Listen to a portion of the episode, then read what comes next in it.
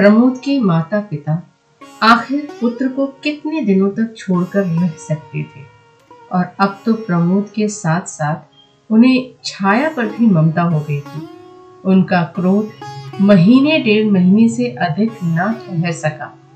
वो समाज के पीछे अपने प्यारे पुत्र को नहीं छोड़ सकते थे। हृदय कहता था, चलो मना लाओ। बेटा आत्माभिमानी है तो पिता को नम्र होना चाहिए। किंतु आत्माभिमान आकर उसी समय गला पकड़ लेता। पुत्र के दरवाजे स्वयं उसे मनाने के लिए जाना उन्हें अपनी प्रतिष्ठा के अनुकूल न जान पड़ता।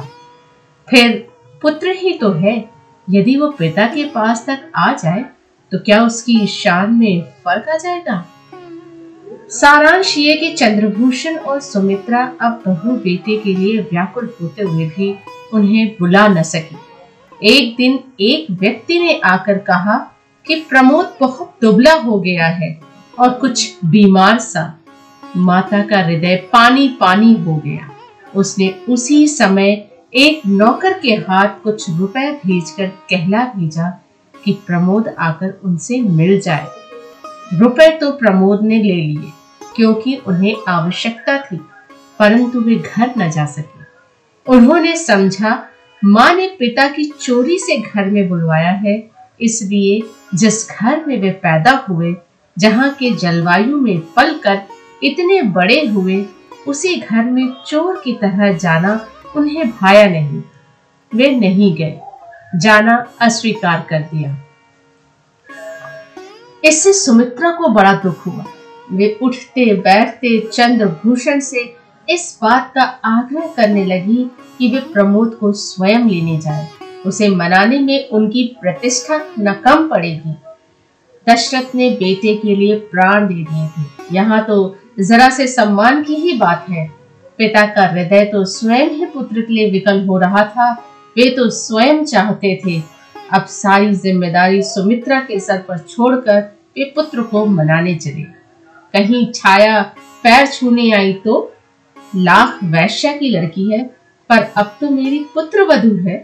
क्या मैं खाली हाथ ही पैर छुआ लूँगा? सराफे की ओर घूम गए वहाँ एक जोड़ी जड़ाऊ कंगन खरीदे और जेब में रख कर दस कदम भी न चल पाए होंगे कि सामने से प्रमोद आते हुए दिखे। चंद्रभूषण के पैर रुक गए। प्रमोद भी ठिठके। झुककर उन्होंने पिता के पैर छू दिए। चंद्रभूषण की आँखों से गंगा जमुना बह निकली। प्रमोद के भी आँसू न रुक सके। दोनों कुछ देर तक इसी प्रकार आँसू बहाते रहे। कोई बातचीत ना हुई। अंत में गला साफ़ करते हुए चंद्रभूषण ने कहा, घर चलो बेटा। तुम्हारी अम्मा रात दिन तुम्हारे लिए रोया करती है। प्रमोद ने कोई आपत्ति न की चुपचाप पिता के साथ घर चले गए। उस दिन वे बहुत रात घर लौटे। उनकी बाट जोहते जोहते छाया भूखी प्यासी सो गई थी। जब प्रमोद अपने कमरे में पहुँचे तो बारह बज रहे थे। इस समय छाया को जगाना उन्होंने उचित न समझा। विलंब से लौटने का दुख था, जबकि वे भोजन कर चुके थे और छाया उनकी प्रतीक्षा में भूखी ही सो गई थी। उन्हें छाया के ऊपर दया आई। उसके सिर पर हाथ फेरते फेरते वे नींद की प्रतीक्षा करने लगे। छाया गाढ़ी निद्रा में सोई थी। उसके चेहरे पर कभी हँसी और कभी विषाद की रेखा खिंच जाती थी। प्रमोद ये देख रहे थे। अचानक उन्हें अपने कटु व्यवहार तीर की तरह चुभने लगे। इसी सोच विचार में वे सो गए। छाया की भी नींद खुली। घड़ी की ओर देखा, डेढ़ बज रहे थे। पास ही प्रमोद सुख की नींद ले रहा था। वो बड़ी व्याकुल हुई। उसने अपने आप को न जाने कितना धिक्कारा। ऐसी नींद भी भला किस काम की? वे आए और भूखे प्यासे सो रहे और ये निगोड़ी आँखें न खुली? ये सदा के लिए बंद न हुई थी ना? कभी कभी खुलने के लिए ही तो मुड़ी थी। फिर खुलने के समय क्यों न खुली? इसी प्रकार अनेक विचार उसके मस्तिष्क में आ आकर उसे विकल करने लगे। छाया फिर सो न सकी। बाकी रात उसने करवट बदलते ही बिताई। सवेरे उठकर प्रमोद का कोट टटोला, उसकी जंजीर ज्यो की त्यों पड़ी थी। दूसरी जेब में पच्चीस रुपए भी थे। जंजीर बेची नहीं, गिरवी भी नहीं रखी, फिर ये रुपए कहाँ से आए? प्रयत्न करने पर भी छाया इस उलझन को ना सुलझा सकी। सवेरे प्रमोद सोकर उठे तब उनका चेहरा और दिनों की अपेक्षा अधिक प्रसन्न था। उठने पर उन्होंने छाया से पिता की मुलाकात, अपने घर जाने की बात और वहाँ के सब लोगों के व्यवहार और बर्ताव सभी बतलाए। छाया सुनकर प्रसन्न हुई, किंतु उस घर में छाया भी प्रवेश कर सकेगी या नहीं, ना तो इसके विषय में प्रमोद ने कुछ कहा और न ही छाया को पूछने का साहस हुआ। अब प्रमोद की दिनचर्या बदल गई थी। वो सवेरे से उठते ही अपनी माँ के पास चले जाते, वहीं हाथ मुँह धोते, वहीं दूध पीते, फिर अखबार पढ़ते, मित्रों से मिलते जुलते वे करीब 11-12 बजे घर लौटते। इस समय उन्हें घर आना ही पड़ता, क्योंकि छाया उन्हें भोजन कराए बिना खाना न खाती थी। छाया को अब प्रमोद के सहवास का अभाव बहुत खटकता था। किंतु वो प्रमोद से कुछ कह ना सकती थी।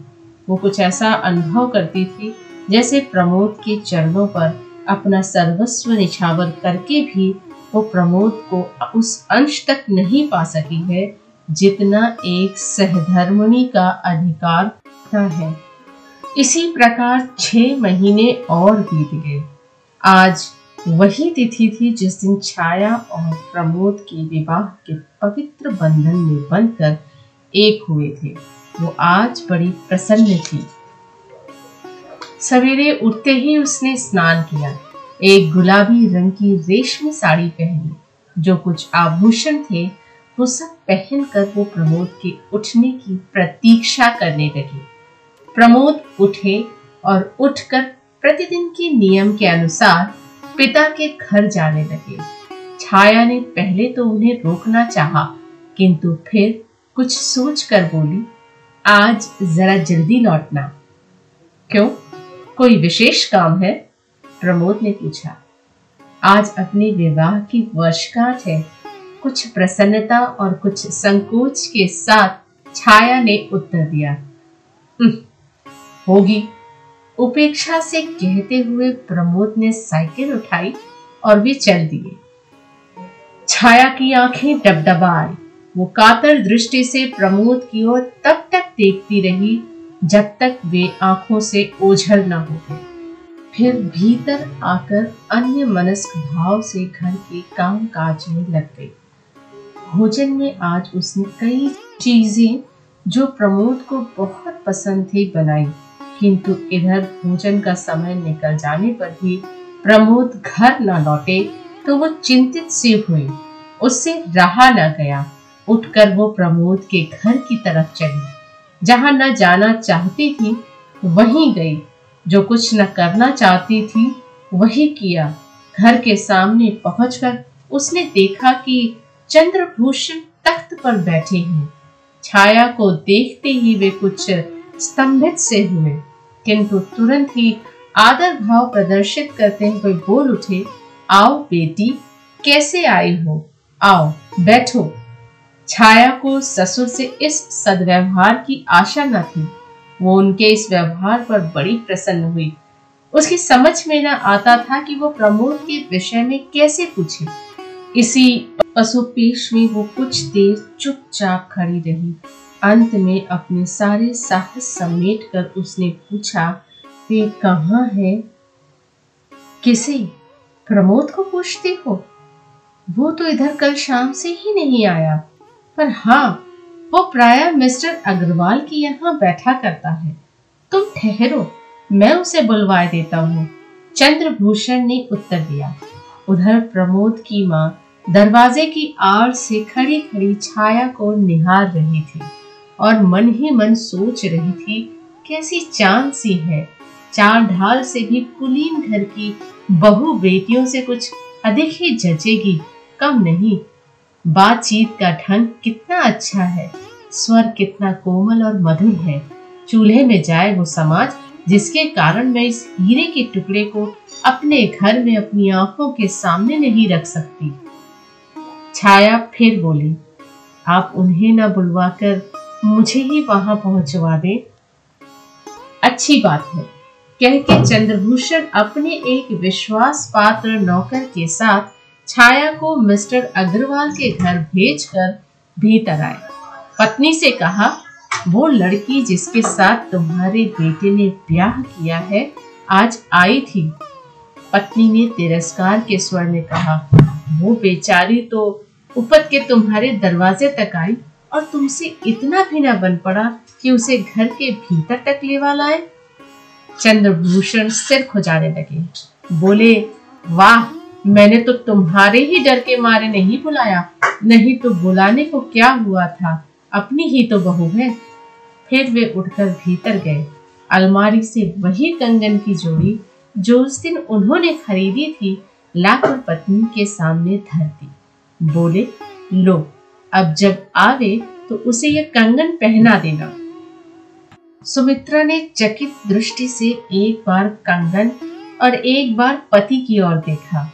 फिर प्यार किंतु तिरस्कार स्वर में बोली, मेरे लिए तो ऐसे कंगन कभी ना लाए थे। अपनी बहू के लिए कैसे चुपचाप खरीद लाए? किसी को मालूम भी ना होने पाया।